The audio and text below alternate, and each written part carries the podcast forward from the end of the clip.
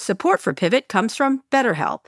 How do you know when your social battery is running on empty? Maybe you get a little snippy with your friends, or perhaps Scott Galloway, or maybe you just fantasize about canceling plans, creating one excuse after. You're fantasizing about me? No, no, no, never. You're fantasizing about me. Again? Again? Not once. Not once. I get it. I get it. I get it. I'm sorry. Go ahead. All right, get off my ad right now. All right, canceling plans, creating one excuse after another why you have to stay in. I do that to Scott all the time. It's not easy to keep track of how much socializing is right for you. Therapy can help you build more awareness of what you need and when. BetterHelp offers affordable online therapy with licensed professionals. Scheduling is convenient and finding a therapist suited to your style is quick and easy. And we all know Scott Galloway needs therapy. Find your social sweet spot with BetterHelp. You can visit betterhelp.com slash pivot today Get 10% off your first month. That's betterhelp, H-E-L-P dot com slash pivot.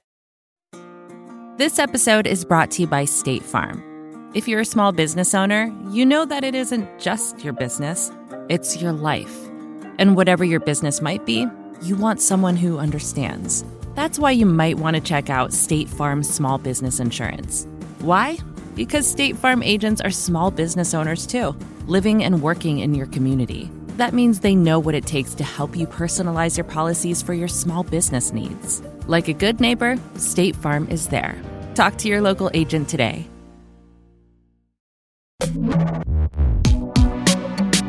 Hi, everyone. This is Pivot from the Vox Media Podcast Network. I'm Kara Swisher.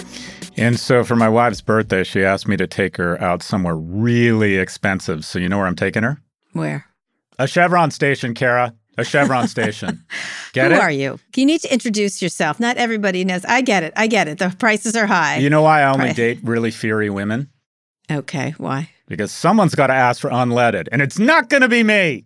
It's not going to. The dad jokes went over huge, so I'm going No. all dad jokes. No, those aren't dad jokes. I don't know what they are. They're not even dad jokes. I know you're thinking. jokes. You like the dirty jokes. Okay, I have a dirty no. joke. All right. Okay. What, do, what do I now say right before I climax? What do I Oh. say, Kara? No, no. Welcome to my TED Talk. all right. That's enough, Scott right, Galloway. I'm That's Scott Galloway. All right. Today, the Biden administration says no to Russian oil and yes, maybe to cryptocurrencies. We'll talk Mm-hmm. about that. We're speaking with Yale professor Jeffrey Sonnenfeld. Hero. a giant fan Hero. of his. About companies that are still doing business in Russia. He's been keeping track. Um, but first, a word about Florida. Earlier this week, the state legislature passed the Don't Say Gay bill, which is called, and the people who are for it don't like that name, but there you have it. And the governor, uh, Governor DeSantis, is expected to sign it into law. We take issue with this bill, and this is why we have decided to remove our business from Florida. Um, people may not agree with us, uh, but we feel this bill, um, e- even though it doesn't have the word gay in it, Governor DeSantis is aimed at the uh, LGBTQ people very clearly, and it's it's one of these um, dog whistle bills um, in which they don't have to say something and they mask parental rights for what is essentially targeting. Um, they're using just like I call it critical gay theory. Essentially, there are things that they didn't like before they're going after again using this bill. Um, I, it's it's got a lot in it, and there's lots of places to read about it. I will put out as many links as possible, both which I agree with and don't uh, agree with. Um, but it should not be codified into law. This is vast overreach. If you're just someone who doesn't like government, this is enormous overreach into into schools. It's lacks of trust in teaching. It's solving just like with the trans issues. It's uh, solving a problem that nobody really has and making people feel better about parental rights. As someone who's a big time parent, this is not what you need. If you have problems with your schools, you deal with them on the local level, but it's ridiculous and it's absolutely aimed at uh, at, at a certain group of people. Anyway, for that reason, we don't agree with it. We don't like it. We think it's cruel and unnecessary and uh, and a dog whistle. Uh, we're moving next year's pivot out of Miami. We had a great time. We love Miami. We love a lot of the uh, politicians there, um, and we had them on our stage. This isn't what we wanted. We were looking forward to throwing a bigger and more expensive pivot next year in Miami, in the streets of Miami. Um, now that's not going to happen. At least uh, not in Florida. We have had contact from many people, including governors of states, who are very happy to have us there. Um, I get that people disagree on what parents should be able to say to their kids in school and stuff like that, but this is just not the way to do it. Um, Scott, um, plenty of people in Florida oppose the bill, correct? Yeah, and so uh, let's be clear. I, I mean, it's difficult to have total clarity around this decision because we asked, we went online in, in an HQ2 move, said, where should Scott's Man Cave be? Because that's where we're going to hold the next event. Mm-hmm. Uh, and people said Nashville or Austin, which also have their own problems. I mean, we can't move every conference to San Francisco and Boston, right? Mm-hmm. But there is something to be said about flexing your capitalist muscles and say there's a lot of options. I'd rather not be uh, spend money in Florida. I think you feel very. Uh, I think you speak to this with a, a specific resonance. I'm learning from you on this. You said something that really I thought was very powerful. A few episodes ago, you said, you know, Jewish kids are Jewish with their parents, black kids are black with their parents, but gay kids oftentimes aren't gay with their parents. And that I had never really thought of it that way. And then uh, on the far left, made the mistake of thinking that they've been asked to protect us from what offends us. And then on the far right, they've made a trope of what threatens us. And in the same week that they put out this bill to protect our children from teachers who are trying to supposedly pull the gay out of them or talk about sex, by the way, nowhere in Florida is sex part of the curriculum in K yeah. through third. It, this isn't a problem. It's not there.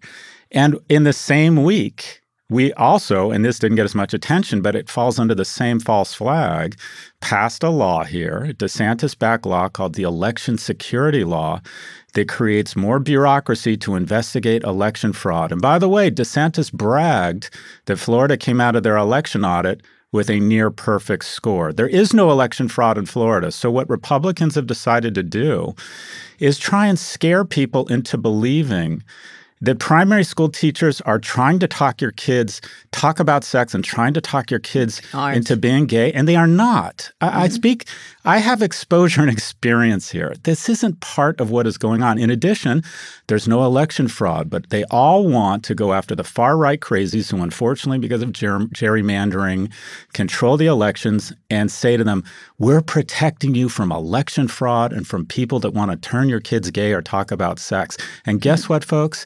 You need to be talking about food insecurity among children. Kids aren't showing up to school and learning about sex. They're not learning because they're fucking hungry. That's mm-hmm. what we need you focused on. Yeah. So this is more of the same.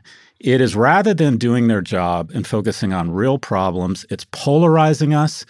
It's tapping into the absolute our worst instincts and it is a waste of government money. It also it also takes the trust between teachers and parents and that which has been eroded during the pandemic for sure. But like at some point this is not what the teachers are doing. And and as someone who went through this hiding in hiding and not being able to talk about things this is this will have a chilling effect on anything that they don't know the the, the bill i don't even understand it it's so broad and so strange and uh, unnecessary it's really one of these things that everyone's going to watch themselves so one of the things that drives i'm getting a lot of like uh, they're obviously bots you know do you believe you believe you clearly you're a groomer nice try groomer which is like a weird i hate the fact groomer. that the word that i use for keeping my dog clean is being used in this way it's so sick um, and I, literally, like, no one's grooming anybody. This is crazy. This is crazy and sick. And the sickness is in your heads, the people that think this is correct. It's that you have a sickness. You're like QAnon people that are screaming about uh, pedophiles in the basement of a pizza place that doesn't have a basement. It's ins- insanity. And you know, and also the idea that you could make anybody gay. I mean, I'm not going to go into this, but you can't. You can't stop them from being gay, and you can't. I grew two sons in the Castro of San Francisco. Two lesbians raised them. They are the straightest people. That, we make straight people for you, by the way. And and Claire was spinning around yeah, in a tutu. Now I don't know what she's going to be, but I can't make her. I just can't. It's like, and I'm not interested yeah. in making. And also, word uh, word on the other side, you can't make people straight either, folks. Mm-hmm. It's kind of in the batter. Let's get yeah. used to it. Kind of in the batter. You're just gonna have to go with it. Yeah. Anyway, so th- let's just say uh, with laws like this one or similar states' actions in Texas, we can't be rewarded with our business. You know what? Ultimately, we're capitalists. We don't want to spend right. money. I like that narrative. Um, but through the magic of capitalism, uh, we're voting with our dollars and spending them elsewhere mm-hmm. in a state that doesn't ask uh, LGBTQ people and their children to feel shame. Or just waste and, our money or try and gaslight yeah, us. Do money. your goddamn job. Yep, exactly. Do your job and focus on real issues. Hunger. There's lots of issues. There's not enough funding for uh, repair the that repair the damage that the pandemic has done to all of us in education. Whatever your side on this thing is, obviously we have to focus on kids. This is not focusing on. This is not protecting kids. This is protecting parent insecure parents and it's not about parental rights and you're being played for a fool and go for it. If you want to do that, we're not going to be there to join you for that one. Anyway, that is our statement. What's Thank the you, city that's in the lead right now? I have mine. I have my favorite. What's yours? Oh, I like I like Palm Springs. I like Colorado. Palm Springs. I, am thinking, you know, you know. By the way, we did operate uh, all things D during Proposition Eight, but the government was trying to fight it. You know, that got through because of propositions. It was it was touch and go on that one. We Mm-hmm. almost removed it from California, but then there was movement against it. Um, in any case, uh, Palm, Spr- Palm Springs, Boulder, um, We're going to end up in Denmark. Denmark, uh, Toronto. I, I think Canada's kind of interesting. Um, I don't know where where do you where do you want to go? What's Mm-hmm. I'm- your favorite? I think the I think the leader right now. And by the way, I just want to be clear. We are whores. We can Yes, be bought. we want send me things. gifts. Send me Yes. hats. Send me plants. Capitalism. But here's the thing: we're expensive. We made whores. fun of Jeff Bezos for this. You know that. You got Well, that, right? who predicted it would be in in D.C. or New York? Because that's where he built his new midlife Yes. crisis man Yeah. caves. And guess what? I was wrong. It was both. All right. Anyways, Where's your man? Where's your favorite man cave I, position? I I want to spend more time in the great state of Colorado, specifically Boulder. Mm-hmm. So I think Boulder, and that. I'm kind of fancy. I like Aspen. I think Aspen would be awesome, but I'm leaning towards Colorado. and we also like the governor and know him. We do like him. We do know like him. And by the way, I heard he lives with another man. I'm not going to Yes. say the three the three letter They word. They have children. Do not say that. They have children that they're that are probably straight. this is dangerous. You're you're you're a danger to our children, Kara. Whatever. Anyway, we love Colorado. We love all the states, by the way, that are not giant assholes like Florida today. Um, anyway, uh, Mm-hmm. This anyway, does that's not it. represent Florida, by the way. I just want to. I know out. that. I know that. Uh, by the way, again, who should we shout out to? The the mayors that we had at, at Pivot MIA Mayor Suarez. and also Mayor Cava. Um, Yeah. So we we we support you, and we would love to be there, but Mm-hmm. no, thank you. And for those who say, you know, I, there's, I just, whatever, have your opinion. We're not. You know what? You know what would be an outside. Uh, What? speaking of international, you know what, What? I think is the hottest ci- city What? of 2022? Stockholm, Mexico City, Mexico. I think Mexico Oh. City is the next hotspot. I think it's the next Austin and Miami. Okay. By the way, I'm heading to Austin this afternoon. Do you know what the temperature is in Austin right now? what? No. It's 39 degrees. It was advertised as warm. It's the same temperature in Austin as it is in New York right now. I'm, I need to speak to the manager. well, Texas has its own bag of tricks on that thing. But No you know, if Beto becomes governor, that could be an attractive situation for the pivot people. Um, even though they have these shitty bills, we like you know you know that kind of thing. But the guys who pass these bills are in office right now. Anyway, speaking of in office, Disney CEO Bob Chapek is that Chapek Chapek whatever. I think that's because of taking- Kara Swisher. I think you heard Kara Swisher. Oh, he may have. Is now taking a stronger stance on the Don't Say Gay bill. We we Mhm. criticized Bob. Earlier this week, he took a lot of flack for not directly condemning it. Then on Wednesday, he told shareholders that he'd meet with Ron DeSantis to oppose the bill. It had no effect because it was too late. Bob, too. Yeah. Bob one, on the other hand, Iger tweeted in favor of uh, in, against the bill, opposed the bill before it was passed. Uh, Mhm. uh, I think he was he he's still living, but he was rolling over in his grave, his his CEO grave. Um, but uh, but he was he was a, le- a real leader. I'm sorry, he really was, and he, he didn't do everything right either. But boy, this Bob Chapek is. Yeah, but let's give let's, let's give Bob C some credit. I think Okay, a, a step back from the r- wrong direction is a step in the right direction. He did I what was right. Sandeep Mathrani, WeWork, initially said they weren't going to pull out. It looks like they're going to pull out. It's not too late to do the right thing. It's never too late to do the right thing. So All I think, okay, I think fine. I think Bob C got it right. And by the way, this was an obvious one. Disney, Disney. Yeah. I mean, uh, look at their products. they've Look, been having gay times at the. Remember, they opened it up. look what their headquarters are, and they're Mhm. going to piss off. I mean, they're. I'm going to go out on a limb here and assume that they are they have a disproportionate number of incredibly talented people who identify very strongly with the LGBT community. And Right. for them to this was just such a tone deaf Yeah. move on his part. It's I could anyways, but good for him. Well, he shouldn't have him, yelled at. ScarJo either. So he's he's got some of a he's He kind of a yelled at tough guy. What no, was he's that? the one that put out that statement about Scarlett Johansson. Remember the the the beef they had about over the payments with streaming? They put out a statement about her that I was shocked that I Really? you would not have seen. Um, but now I think, okay, Bob, too. Thank you for doing the right thing. Let's talk about some news now. Apple unveiled some new toys at its first event of 2022. There were no cards, goggles, or game changing phones. Like we said, there wouldn't be. There was a new entry in the popular iPhone uh, SE line. That's the one that still has a home button, it's cheaper. A new desktop product called the Mac Studio, which looks small, powerful, and very expensive per Apple tradition. Are you going to get a new iPad Air? I found this to be the least inspiring Apple event I've seen in a while. I mean, mm-hmm. I usually watch it online and try and get a, a, feel for the new products. I thought this was a giant yawn. But, anyways, mm-hmm. they have, don't they call it tick and talk? Why like, is it a yawn? They're just putting out their new products. It's like, yeah, don't be like, they can't, they can't really just exciting. go magic every time. Why not? Like it's a $3 trillion company. I don't, they'll they'll come out with the, the, when these glasses. You know, you're going to hush up when these glasses come out. These Glass, AR, God, no glasses, multiverse glasses. It's about audio, not visual. I'm gonna get. I got you those for Christmas, so I'm hoping. You always lie. You always say that. You never get me anything. Not even a gesture. I don't even get I a gesture. You know, my you. mom called and said I didn't get her Christmas present. I, I did, but that's okay. You got our subscription to CNN Plus. You're welcome, Lucky. to see Scott Galloway.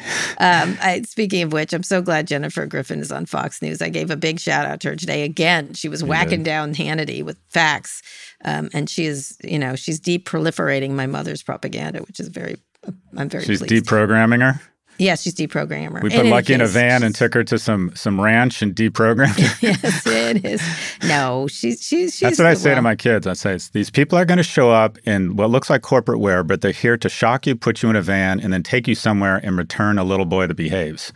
I threaten them with that. Okay, is that wrong? Don't do that. That's a bad parenting move. In any case, Lucky is against the "Don't Say Gay" bill. Just so you know, she thinks it's ridiculous. It's is ridiculous. she? Lucky. Yeah, she's like, it's ridiculous. What do we need it for? Why don't they just yell at a teacher if they put dirty stuff? That's I'm happy to hear that because I mean this sincerely. Uh, now that I'm sort of emotionally invested in you, I worry mm-hmm. about your and her relationship. I'm glad yeah, to hear that. I that. Would too. It's very, it was very damaged by a lot of this stuff. But I can tell you, I could having it was very damaged by how she reacted, and that is why these are bad bills. Anyway, uh, speaking of uh, of someone who wants to return. Uh, Elon Musk wants to tweet without someone looking over his shoulder. Currently, oh, his tweets about Tesla but have to be approved by company lawyers. Uh, now he wants the judge to throw that settlement out, saying it's mm-hmm. become unworkable. Last month, Musk said the SEC was trampling his First Amendment rights. And lest we forget, Musk and his brother Kimball are under investigation for insider trading. Anyway, uh, he's on Twitter a lot. He's someone was like, "Do you believe what Elon just said?" I'm like, I can't keep track. I've done. Mm-hmm. By the way, congratulations! I think he just had another baby. Um, but uh, he had another kid. Who did he, he have his kid with, with? Grimes. That's what's being reported. I thought they had. Bro- well, I don't care. Well, it's his life. You know what? His personal life. Families are complex. Uh, I, I, and not like that, I don't, I don't think it should be fodder for any media anywhere. But unless you're the president and you have entitled weirdo kids, I believe she talked about it. I think that's what I saw. In any case, uh, what do you think about this Twitter thing? Look, I, I do think this is, uh, whereas the majority of issues big tech brings up are not 1st mm-hmm. Amendment issues, I do, in fact, think this is a First Amendment issue. And I don't think the SEC should be in the business of infantilizing people and saying you can't tweet or you have to have this old white guy or gal review your tweets. Oh, I think what I they should this. do. I think that what they should do is say, okay, did you commit market manipulation? Yes, you uh-huh. did we're going to actually grow a pair and do our fucking job and accuse and you of market manipulation. Mm-hmm. And we aren't responsible for trying to dictate whether or not you need a babysitter around your communications. This was just stupid. Yeah. We should decide whether you say something publicly on whatever platform and if you are if you are sending up a flare saying the stock is worth 420 and you have funding secured and the market believes you and goes up, you are guilty of market manipulation. They shouldn't be putting in place this yeah, weirdness. Yeah, just fine them or do whatever. That's you're right, hundred percent. They are treating Elon. You should tweet whatever you want. That's, That's right. what I say. And not only that, this these yeah. things Mm-hmm. I, so many of these people get upset around Twitter, and this has happened to me, and say, "That's it, I'm done with Twitter." It's yeah, addictive. Yeah, in fact, Elon said that in 2019. Not sure about the good of Twitter going offline. He didn't really deliver on that. Because the bottom line is, they're not only addicted to the dope they get, but they're addicted to the relevance and awareness. And no matter what the issue is, they're going to weigh in because they are total narcissists. I can't imagine the worst thing that could happen to Trump was that he was kicked off Twitter. I think he'd literally, if someone said you can be back on Twitter or president again, I think it'd be a toss up for him because he constantly needs to talk about stars or talk yeah. about. So literally, yeah. they, they can't be, they cannot yeah, not his... hear about themselves and see the reaction. Would they would rather be in the news in a negative way mm-hmm. than not in the news.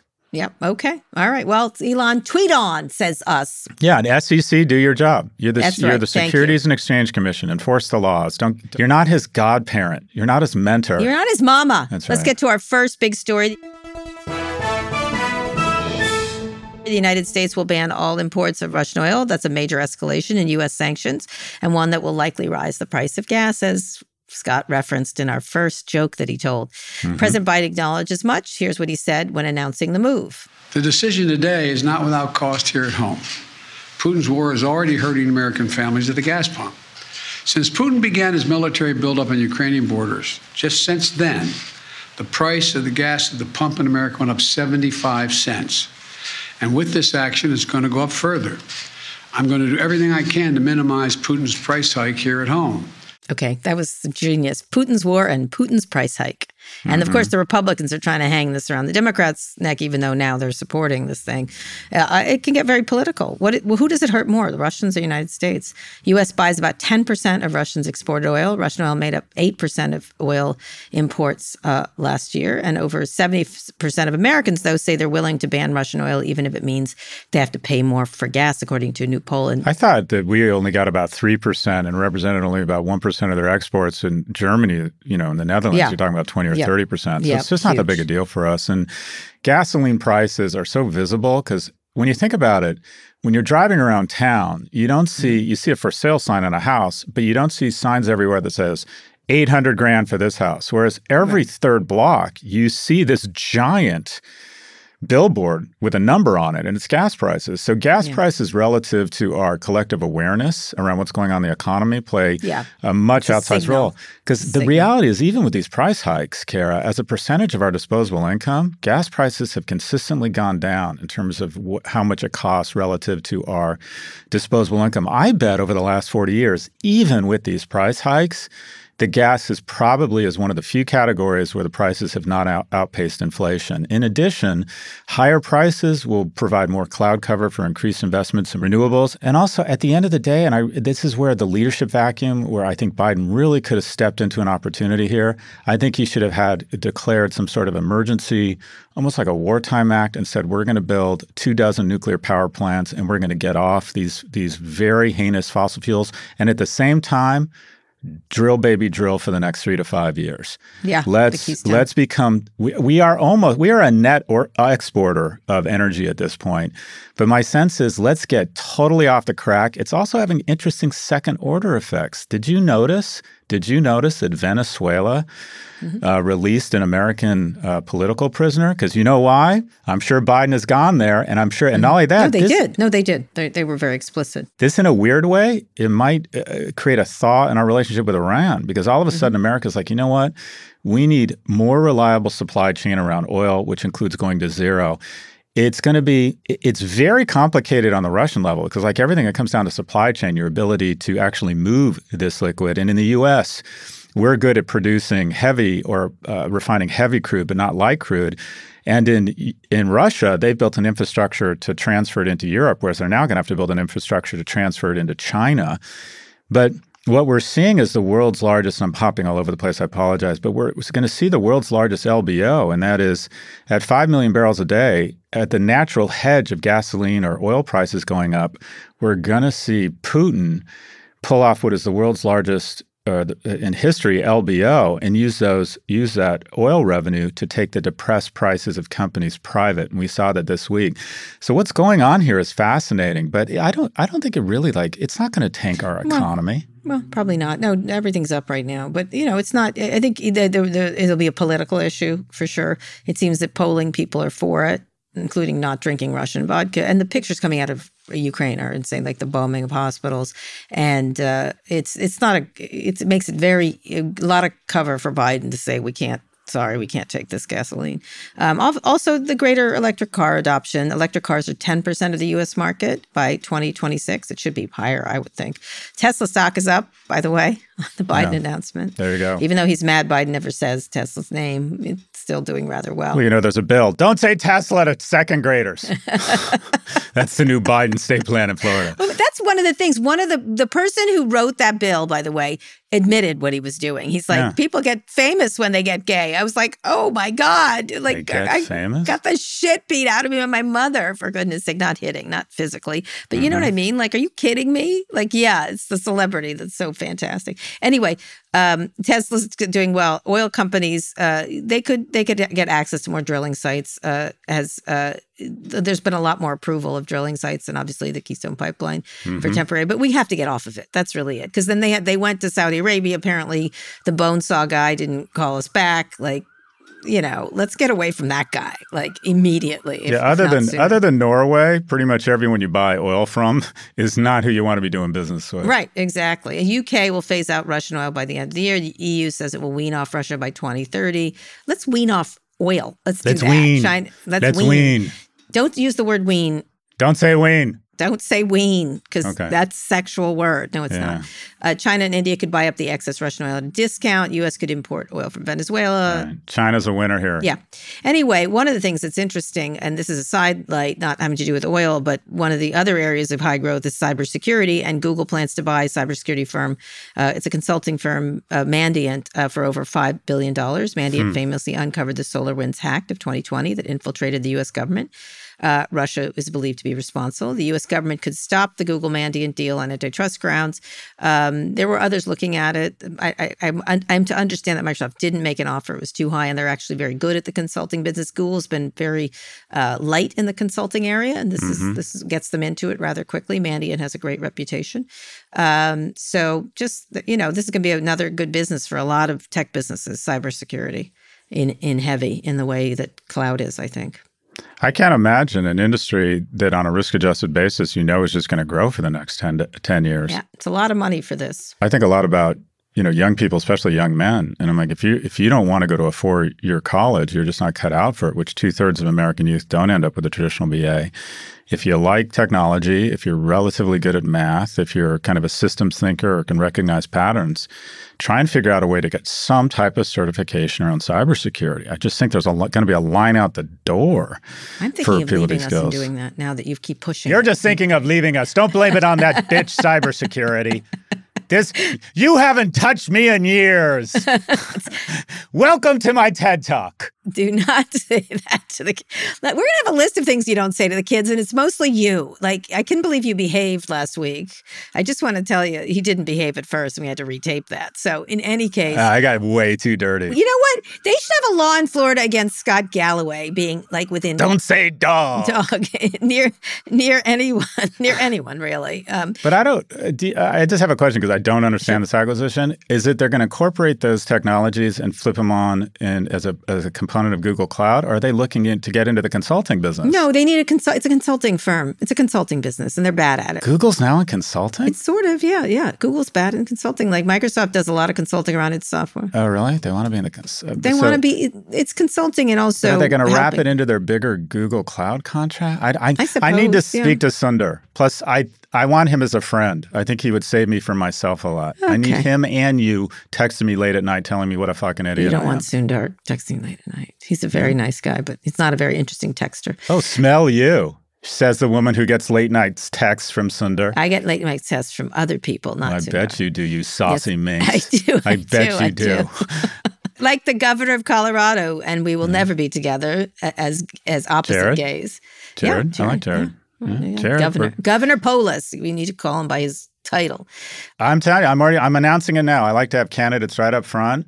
My 2024 ticket, my dream ticket, is Senator Klobuchar and Governor Polis. Um, he said to me in an interview he's not interested in going further. Just Oh so you know. yeah, right. Yeah, None of them are. interested. Every morning they wake up in the mirror and they say, "Good morning, Mr. President." No, I don't think so. I think he's telling the truth. Anyway, he has tons of money. He doesn't need to. He doesn't need anything. You don't run for president for money unless you're Donald Trump. Anyway, let's go on a quick break. When we come back, the Biden administration gives a tentative thumbs up to crypto. We'll be speaking with our friend of Pivot, Jeffrey Sonnenfeld.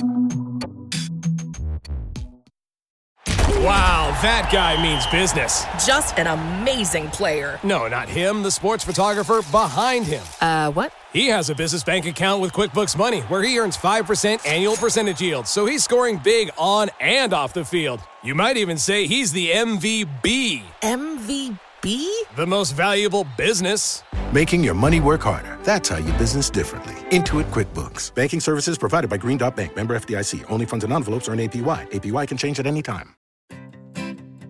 Support for this show comes from Slack. You're a growing business and you can't afford to slow down. If anything, you could probably use a few more hours in the day. That's why the most successful growing businesses are working together in Slack. Slack is where work happens, with all your people, data, and information in one AI powered place. Start a call instantly in huddles and ditch cumbersome calendar invites. Or build an automation with Workflow Builder to take routine tasks off your plate. No coding required. Grow your business in Slack. Visit slack.com to get started.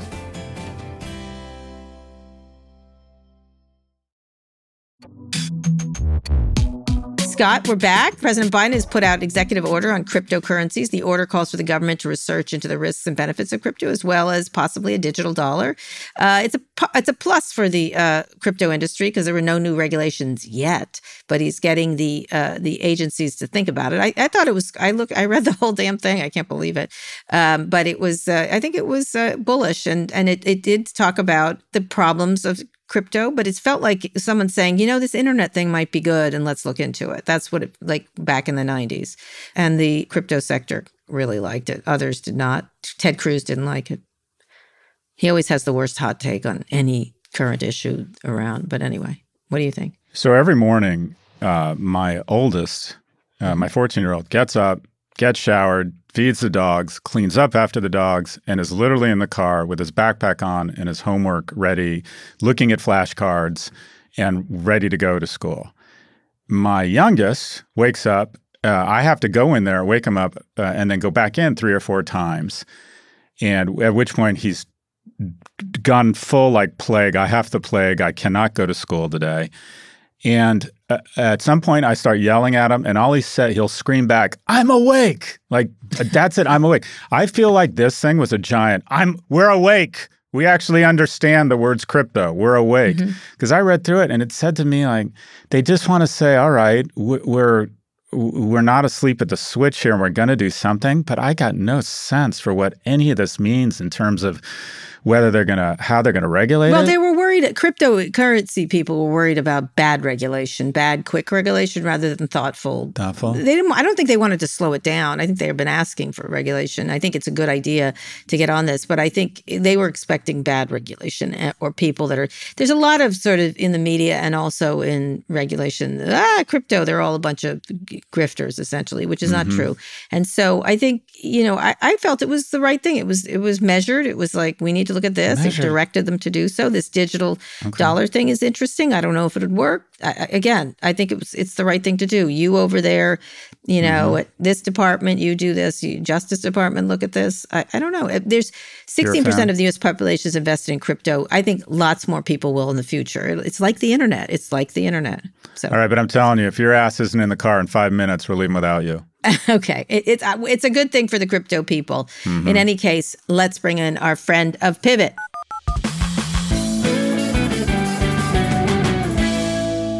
Jeffrey Sonnenfeld is the Senior Associate Dean at Yale School of Management and the founder of the Chief Executive Leadership Institute. Uh, he's been tracking the comings and goings of companies in Russia since the conflict began in a list that's updated daily. Welcome, Jeffrey Sonnenfeld.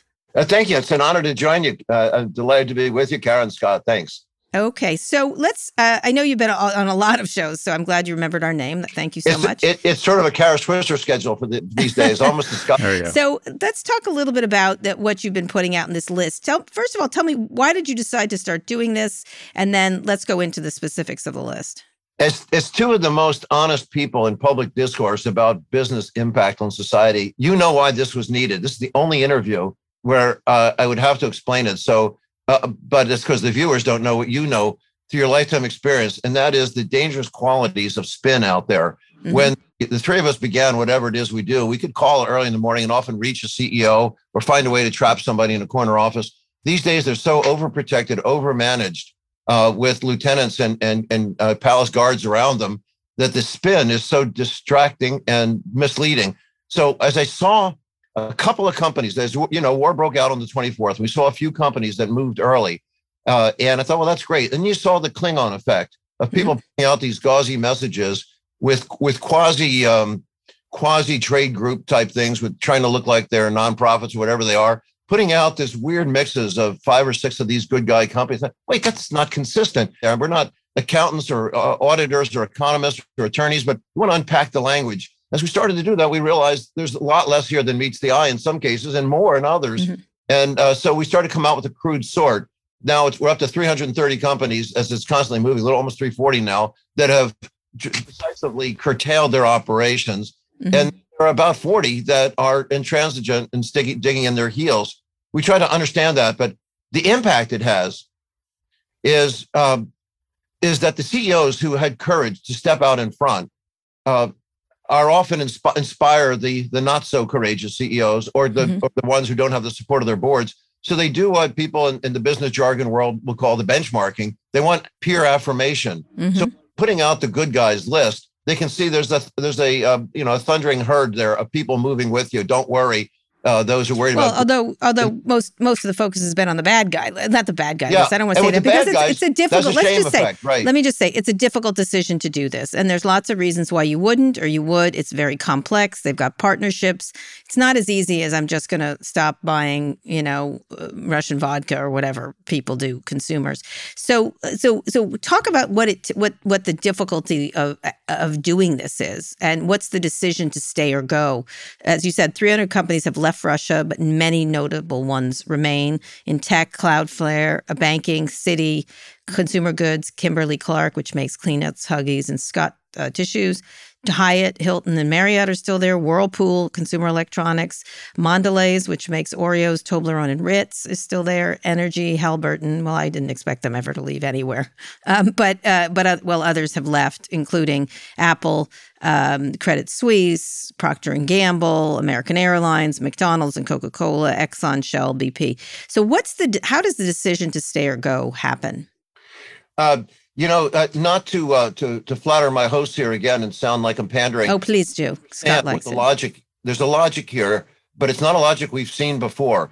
As as we've both been tracking social engagement, all 3 of mm-hmm. us with leaders for a long time. It's usually the consumer products firms uh, that are the first movers because they're very sensitive to customer feedback, boycotts, and things. Uh, that wasn't the case here. Uh, Nike, Adidas, uh, H&M, and if you count Apple or uh, or whatever as consumer oriented, those are almost the entirety of the early movers uh, mm-hmm. in terms of consumer goods. Most of the rest of consumer goods, the packaged goods companies, the fast food, fashion, fragrances, were the last, or some of the last to move. Who moved first? Well, it's people that have entanglements, I guess, with oligarchs and complex state-owned enterprise things. So I understand them pulling out. They they basically had to. And companies that can't get product in because of transportation sanctions, okay, they had to. But then there are a lot of others that were shocking. The professional service firms, as long as we've been doing this, you have to admit, we've never seen the law firms and the accounting firms, uh, consulting firms, uh, Bain, McKinsey, BCG, and EY, Deloitte, uh, PwC, KPMG, Grant Thornton, and others that un- now 16 law firms, they'd usually rather shoot themselves than actually take a position on geopolitical conflicts. But it, it isn't consumer feedback that they worry about. And it's not even the plunging uh, response from investors that we saw on Monday as we posted our list and their stock fell on a day where the market the indices were down 3 to 5%, their stocks went down 25 to 30%. No, these companies, they're privately owned partnerships. It's the revolt from within. You know, whether or not it's a pandemic to endemic stuff, the voice uh, and independence or Gen Z or, or the the great resign, but these the, the internal chat groups and the feedback of these of these professionals saying they're ashamed of what we're doing in there. And then there are those who stay that say, "Oh, we have this big workforce." And in the spirit of perestroika, uh, we we went in there in the '90s as a as a brand of liberation and freedom. We've built these bridges to between East and West, and we don't want to shatter all that public trust now with the general citizenry. And how do we go back in if it looks like you know we hate Russian and stuff? So uh, that is the tortured explanation. It shows a mind sure, warp. Sure, sure, but you have it. So Scott, go ahead. Uh, I just should disclose that Jeffrey Sonnenfeld is a hero of mine. I think if you were to distill the conscience of capitalism down to some sort of or animated, it would look something like Jeff Sonnenfeld. Jeff, I was fascinated by how the EU used bigger nations with more gravitas and put them in the room with smaller nations to get a unanimous vote or give them the confidence of the cloud cover to vote in favor of sanctions. Are you comfortable disclosing who are your sort of go tos in the business world that you feel have so much gravitas and so much power that you want them out front? Well, these days they'll sound like they're retirees, but they weren't at the time. Uh, but the people that I'll often go to, just among we friends, uh, is uh, that, of course, Ken Frazier of Merck is, is the gold standard. Uh, you remember the last line in Enemy of the People. Uh, Ibsen says the strongest person in the world is the person who could stand alone. That's Ken Frazier, of course. Uh, and uh, Indra Nooyi is uh, she married uh, um, the whole idea of of, uh, of performance with purpose before mm-hmm. he became such a cliche. She actually shows that doing good is not antithetical to doing well. Those are two who stand out. There are a number of other in the media space that may surprise you, uh, especially given the headlines of the last 24 hours. But you know, Bob Iger of, of Disney has been a uh, a less uh, public, uh, but certainly firm standard bearer. And I know you both know him and his space so so well. Uh, those are a couple that stand out. There's Brad Karp of, of Paul Weiss, who has been a very effective, quiet uh, agent for change in the professional services world. So there are a few offhand. So I, would also love to know that you have to balance, or where's the fulcrum between a very powerful agent of capitalism is the for-profit incentive. And at the end of the day, these CEOs are responsible for earnings. At the same time, they're also stakeholders in social capital on a much larger ecosystem.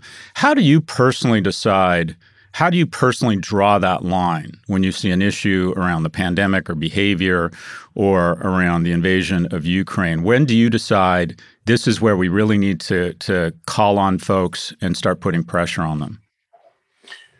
Well, you know, I, I certainly, as you have seen, uh, the condemnation that would come in from the on the the right in the media, uh, labeling socially engaged CEOs somehow that it's an, an insincere political correctness and on on the left uh, in the media or elsewhere just cynical of management just seeing that they're out there mm-hmm. similarly for cosmetic uh, uh, reasons and that it's not authentic uh, and there are a lot of good critiques on both sides on that front but it's not fair. The reality is uh, these business leaders are largely political centrists and they're not driven by ideologies they're largely pragmatists and problem solvers. And as they see issues uh, and um, when people on the right say, oh, they take on this issue or that issue, and then they talk about the slippery slope of every human injustice, does a corporation have to do that or take care of the shareholders? Well, mm-hmm. even Friedman, in the much misquoted or certainly mis- misunderstood statement the, that he wrote in the New York Times Magazine in 1970, said that uh, he talked not just about the shareholders, you know, the bottom line being uh, the only responsibility of business. He talked about something called social and community uh, community responsibilities. And in there, he talked about social amenities, was his actual term for it. And it had to do with being a responsible employer and community member. Even he acknowledged it, but it's been distorted. It's sort of like um, uh, that uh, uh, Robert Frost never said that good fences make good neighbors. That was not the intention of his poem. In fact, you read the next verse, he says just the opposite. And uh, Rudyard Kipling never said east is east and west is west, never the chains shall meet. Until you read the next verse, he's saying just the opposite. So there's been an arc distortion of Milton Friedman for people's uh, delight and pleasure. Uh, so um, it isn't a win. It, people say, well, stay in your lane then. Well, your lane is understanding the geopolitical context. And it matters if you have a breakdown in trust in society that free markets, free enterprise doesn't work. Great capitalists need to know there's trust in the system. When de Tocqueville came to this nation in 1840, beyond any of our memories, he wrote in, in Democracy in America, not just about the spirit of voluntarism, which we all celebrate. He also talked about a term that people think was coined last year social capital. It, and he said social capital is more valuable than financial capital. And he saw that as distinctive in America. We don't legally prescribe everything. The laws are intended to be written to be loose. Right. We adapt to them because of the foundation of public trust. And as that trust is being eroded for a lot of the issues we talk about at other times, including this one, uh, then business leaders need to step in, whether or not it's patriotism or or personal values or enlightened self-interest. They all converge. Well, I do know I do know they get exhausted too at the same time during the yeah. Trump administration. At one point, Texio was like, "Which one? We're going to just split them all up and each take one, essentially." And so, and they also have from the bottom, as you say, employees. Real, then they've given them voice to complain about whatever the, the, the issue of the day happens to be. And in some cases, like with masking or the uh, the pandemic, people in the in the company have different opinions. And so they have a real you know they have a real fight on their hands. And some companies like have opted if you remember there's a couple companies are like we don't don't bring it to work. Don't bring those kind of things to work. Um, when it comes to russia it's been uniformly do something about it like do something about it. So i'm going to take the other side. Why should why not that it's virtue signaling why do why do, should people do this? Why, in this case with Russia, Uniqlo's founder, for example, said he won't pull out of Russia because, quote, clothing is a necessity of life. What are the drawbacks of cutting off a country in this way for a company? Um, I think in reality, the drawbacks are are very much overstated. A drawback is there'll be some residual ill will when mm-hmm. the situation is resolved and they try to re-enter that market, mm-hmm. or there'll be a denial uh, on some humanitarian reasons uh, that that Abbott Labs and AbbVie and uh, uh, Bergen are arguing that we need to be providing drugs in there, and and we're in, in fact those drugs are helping injured Ukrainians. If there's anybody in Ukraine who's who's taking some pills from Vladimir Putin's factories, I, I think they must be crazy. Uh, that we can't even uh, ascertain the, the the the safety of what's being produced there. Nobody from those companies and the leader, senior leadership, no scientists can even electronically surveil what's going on there, let alone personally visit. How can they responsibly operate there? I think it's dangerous. I think it's a mistake. I think there's not going to be residual ill will. As we saw in South Africa, when those 200 companies meaningfully joined in the late 1980s with government sanctions. Government sanctions, by the way, led by the U.S., were over Ronald Reagan's veto. As, as you'll recall, it was Mitch McConnell and a Republican Senate who overrode uh, Reagan's veto. But the argument that President Reagan used was it was going to hurt the well-being of Black Africans to impose these sanctions. And as chief, uh, uh, as uh, as as Bishop Tutu told me personally, said, "Who is he to speak on behalf of us? We want the corporate sector to give more teeth to these governmental sanctions with these blockades, and that made all the difference." To strangle civil society, to bring it to a halt, is what they need to do. That's what Gandhi did. That's certainly how rid of Erich Honecker in East, East Germany. That's how we got rid of, of Nicolae Ceausescu in Romania. It's when civil society fails, it shows that the, the tyrant is not the totalitarian success he or she claims there. In this case, it's always a he, really, that, that has the stranglehold. And that shows an impotence in the part of the leader that, that will lead somebody to fail. To fail. So they're received as heroes afterwards. It's sort of like the palace guard in the, in the, in the Wizard of Oz, uh, where after she throws the bucket of water on uh, uh, and and the witch is, is, is destroyed, that the guard nail, nails and says, "Hail, Dorothy." They'll be received as as uh, as the liberators. So and, it'll be a good thing. So there's a difference between Gillette pulling out and a Google or a Facebook or an Apple. Some companies just have more impact than others.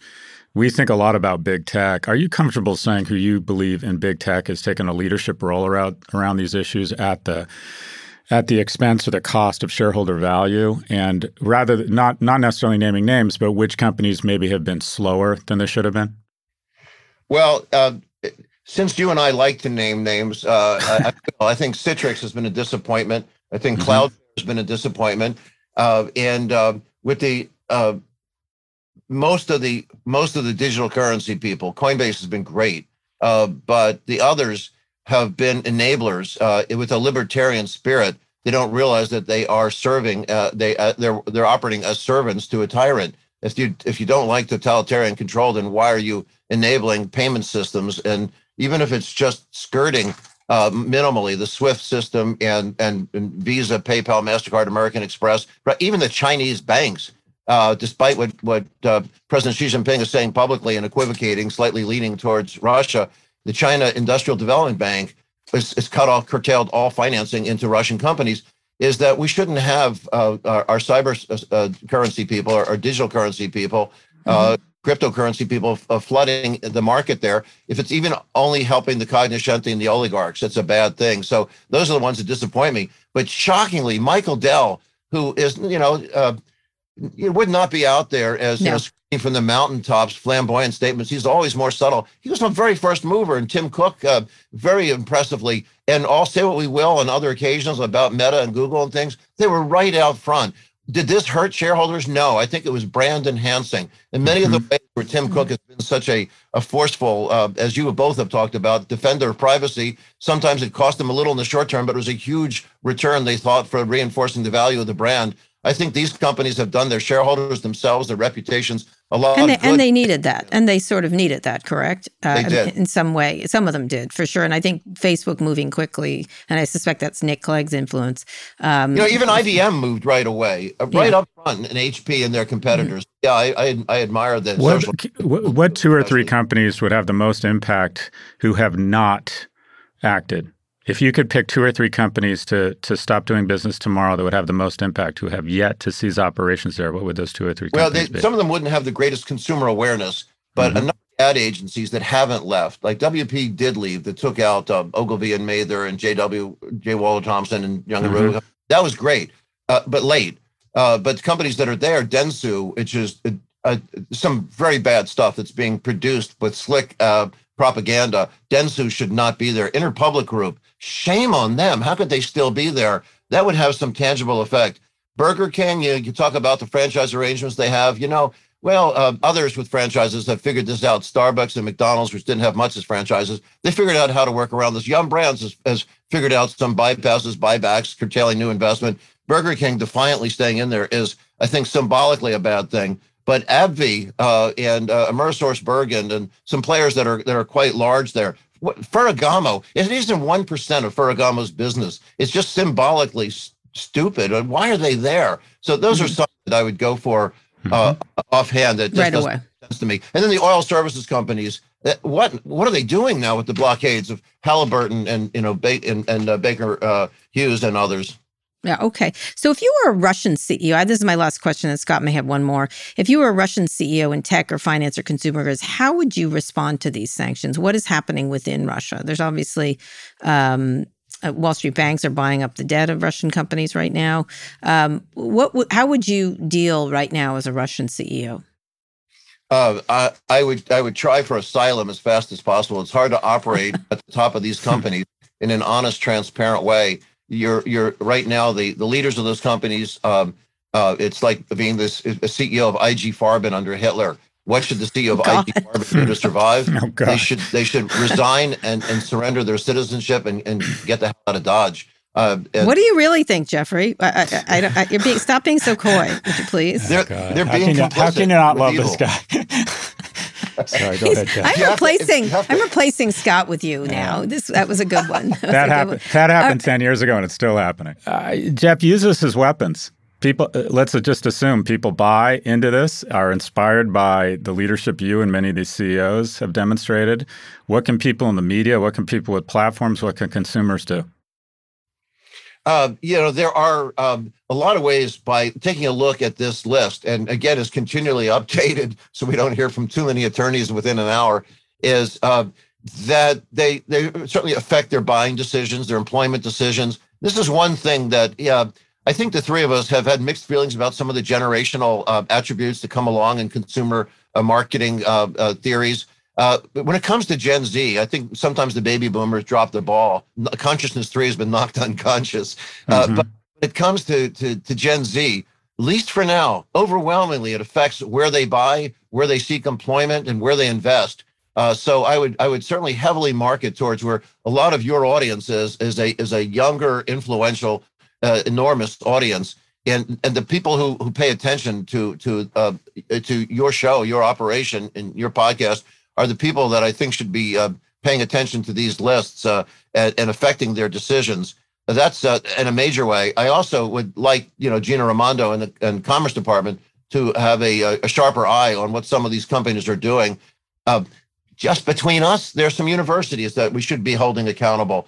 Up mm. until last week, when I outed, don't cut me off on this, but MIT actually had Victor Vekselberg on their board while while knowingly a sanctioned oligarch until we pointed that out and then he was removed and they still took hundreds of millions of dollars from him and others without without publicly disclosing this uh, for very sensitive work on AI, cryptocurrency, and some much scarier things I won't mention on air that we uncovered that MIT was doing in a large way that other universities were retreating from. And universities that we talk about in China similarly have made been making mistakes. I don't think they were trying to actively sabotage national security, but there's a naivete and recklessness in the university world that we need to be, you know, uh, you remember uh, Voltaire's uh, Candide there was a there was a, a uh, philosopher in there called Pangloss, who's mm-hmm. his mentor advisor. Pangloss in Greek means windbag, and he uh, and what Candide's lesson was that I guess what we have to do with all the horrors in the world is clean up our own act. It was it was cultivate your own your own garden. Voltaire had said, and I really think that's also an important takeaway. We should look in our own employers, our own institutions. How well are we doing? And I think in the mm-hmm. university world, I think we need to match the standards that we uh, often use when we're criticizing uh, corporations. Well, that is speaking to the choir of Scott Galloway. Scott, start to look into NYU uh, immediately. Um, anyway, Jeffrey, thank you so much. We really appreciate it. For anybody who wants to find this, the list is online. We'll put the link in our show notes. Uh, but Jeffrey, you're doing really great work, and it's really important to just, you know, show, uh, not just tell, just show what they're doing. Just and that's stay it. strong, my brother. Stay yeah, strong. drop it. Just thanks. drop I'll it. I'll send the attorneys your way. Thank you. All right. Thank you. All right. Thanks, thanks Jeffrey. Jeff. Well done. Thanks. Bye bye. All right, Scott, one more quick break. You really love him, don't you? He really. I think Professor Sonnenfeld is the most influential academic in the world today. Mm. Uh, hmm. when when shit gets real, we're talking about pandemic response. We're talking about invasions of sovereign nations. He is the only person that can overnight get 50 of the 100 biggest CEOs on a on a Zoom call that night. I, yeah. I have a lot of interaction with Jeff. He gets together not only in the business world, in the academic world, he brings together twice a year the deans and pres I'm sorry, the presidents, chancellors, and provosts of kind of the hundred biggest universities in the nation. And he invites me to these things and he calls me before and he says, I'll say, What do you want me to do? And he's like, I want you to provoke and anger them. oh no, that's why you like him. And then I say something stupid and he steps in and protects me. But oh, okay. um, but he really wants to catalyze a conversation and he's not afraid to call these CEOs out by name and say, hey, Cloudflare, get out of Russia. And by the way, yeah. you know, I would just want to say to all these companies, you're eventually going to leave. Just get out of there. Yeah. Just do it now. Yeah. Anyway, but uh, Professor Sonnenfeld, he really is. Uh, and he really he, he is making an enormous difference. All right, Scott. I'm glad that that's your hero. We'll be back for predictions.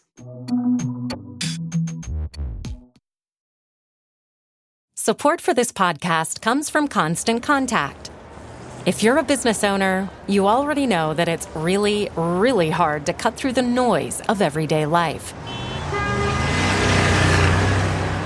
If you want to connect with your customers, you need to break through the noise. You need Constant Contact.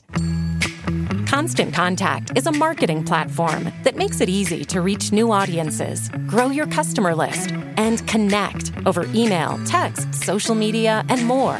Whether you're a marketing guru or just learning the ropes, Constant Contact offers writing assistance tools and automation features that make it simple to say the right thing at the right time.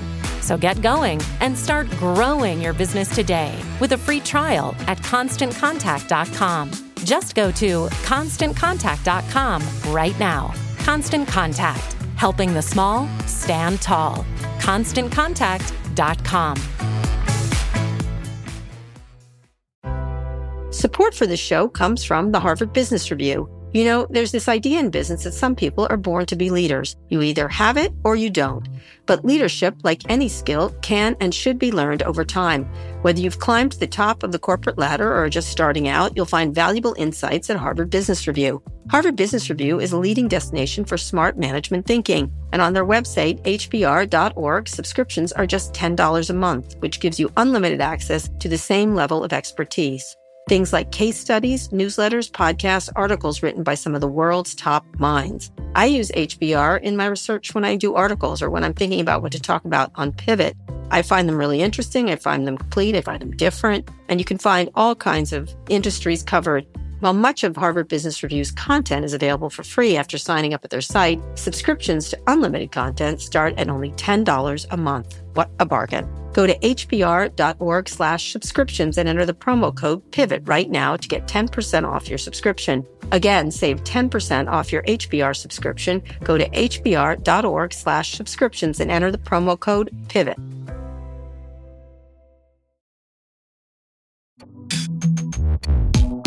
Okay, Scott, predictions? Predict something. We did very well last week. Two of our things went well. Well, no, I'm just doubling down. I, I can't, so for the life of me, I can't figure out when, uh, so when Russia absorbed or usurped or whatever the term is, Crimea, Crimea, Crimea, uh, it, I, I could sort of, you thought, okay, the, the on a risk adjusted basis, maybe this made sense for them. For the life of me, I can't understand the end game here because a stat that has just really stuck in my mind is it takes five times as many troops to occupy a nation as to invade it. This is supposed to be the easiest easy part. Right. I mean, look at how fast we we invaded Iraq, and then look at how damaging and how difficult it was to try and occupy it or nation build and all the other brain dead things we did over there. But I don't understand the end game here, and the only thing I can think of and we talked about this on Tuesday, and it's my prediction. I think the world's largest uh, leverage buyout is Putin is going to take the largest companies in Russia, take them private, and then he's going to redole out these companies to the new generation of oligarchs. So my prediction oh, is so sort he's going to find new oligarchs. well, oh, this is my prediction. I think an influencer is about a really big influencer in social media who's maybe Russian or maybe not is about to become a billionaire Oh, interesting. because uh, Putin is basically going to reabsorb all the industrial conglomerates, buy them on the cheap, and then he's going to start doling them out again. Dictators and oligarchs are very smart at rewarding their allies. They are very smart. So Abramovich, who owns uh, Chelsea FC, I'm going to go out on a limb here and suggest that maybe he isn't a, the genius businessman that his tens of billions would connote, but he happened to be Yeltsin's roommate and told Yeltsin to pick Putin, and Putin rewarded him with the ability to buy yachts and huge townhouses and one of the better Premier League teams. So he's going to do the same thing. He's going to take that shit back. Putin came to power This is interesting. by diminishing some oligarchs and ascending others. And he's about to do the same thing again. All right, I like it. I like it. I think it'll be. I can't wait to see what Russian um, uh, star gets that. And he's going to take all these assets back and he's going to say, Mm-hmm. all right, sell it back to me for pennies on the dollar, or you're found Mhm. dead on a bench in a London park and you'll still be maybe worth be worth one billion, not ten billion. And then he'll start redoling it out to the next generation Yeah. Of influencers. who are loyal to him. He can't That's live right. forever. Anyway, uh, interesting. Uh, uh, Stephanie Ruhle uh, last night on the 11th hour, which I watch regularly. What time is it on? 11 o'clock, the 11th hour. Oh, thank you. Thank you. Okay, thank, you. Uh, the former ambassador to the to the Ukraine, who remember had got fell into Rudy Giuliani's crosshairs, uh, Marie uh, Yovanovitch uh, was on, um, and she said Russians might win this war, but they'll never win the peace. I thought that was a great line. Well, uh, uh when do we, when do they and when do we learn? I mean, we Yeah, both we went don't. into Afghanistan and then tried to Yeah, hold it, and well, that didn't work out well. it's their turn next. It's also, that. quite frankly, it's a time for some soul searching and some uncomfortable mirror gazing about what we did in Iraq and how mm. many hundreds of thousands of Iraqis we killed. And by the way, fortunately mm. for us, social media wasn't there. These people just didn't float off to a better place. They were brutally killed. They died under rubble. Yeah. And Although, nonetheless, it's tragic what's happening to these people's lives and pointless. I keep thinking this is pointless. This is so stupid um, to do this, and and there and here we are. And he, no one's going to win anything. it's like Trotsky said you may not be interested in war, but war is interested in you. That is and it's kind of the failure of our species, if you will. And that is that we can, if we can't figure out ways to solve stuff politically, economically, we go to it militarily. And amongst other things, war turns good people into murderers. Mhm. And it absolutely ravages a generation of young people who were born at the wrong place in the wrong time. exactly. It's just, I mean, it really is a, it's kind of the failure of our species is that it still is, we kind of go through, you know, this, can we solve it this way? Can we solve it this way? And then we go to military. And it's just military. And, and I can't for the life of me figure out what his end game is here. I just don't Yeah. get it. I also believe that we are, and I'm going uh, geopolitically making a big mistake, and that is we're rewarding his reputation for being crazy. We're saying, okay, Yeah. don't do this because he's he's crazy. crazy. And I don't think he's crazy. Anyway, but I, I, I don't. This will impact us probably in more ways than just increased gas prices. Indeed. In any way, we love hearing from our listeners. So if you have ideas for cities, we got so much response. It I was crazy, right? and, and so many great responses. Um, we're not, we, you know, we're not going to be like. We're never going to pick a perfect place, but we are Mhm. looking for one. We're dating right now. We're dating. We're going to find one. Toronto would be nice. I love Montreal Toronto. too. Montreal in the Yeah. summer. Good bagels, stuff like that. Good food. Hottest women in the world. Oh my God, I feel triggered. All right. Anyway, we love hearing from our listeners. But even if we don't agree with you, we love hearing from you. We love hearing from you. If we agree with you, obviously more. Um, and please send us suggestions. And if you've got a question for us, go to nymag.com slash pivot or call 85551 pivot. The link is in our show notes. Okay, Scott, that's the show. We'll be back on Tuesday for more. Please read us out. Today's show was produced by Lara Naaman, Evan Engel, and Taylor Griffin. Ernie Indradat engineered this episode. Thanks also to Drew Burrows and Mia Silverio. Make sure you subscribe to the show wherever you listen to podcasts. Thanks for listening to Pivot from New York Magazine and Vox Media. We'll be back next week for another breakdown of all things tech and business. Kara, have a great rest of the week and a good weekend.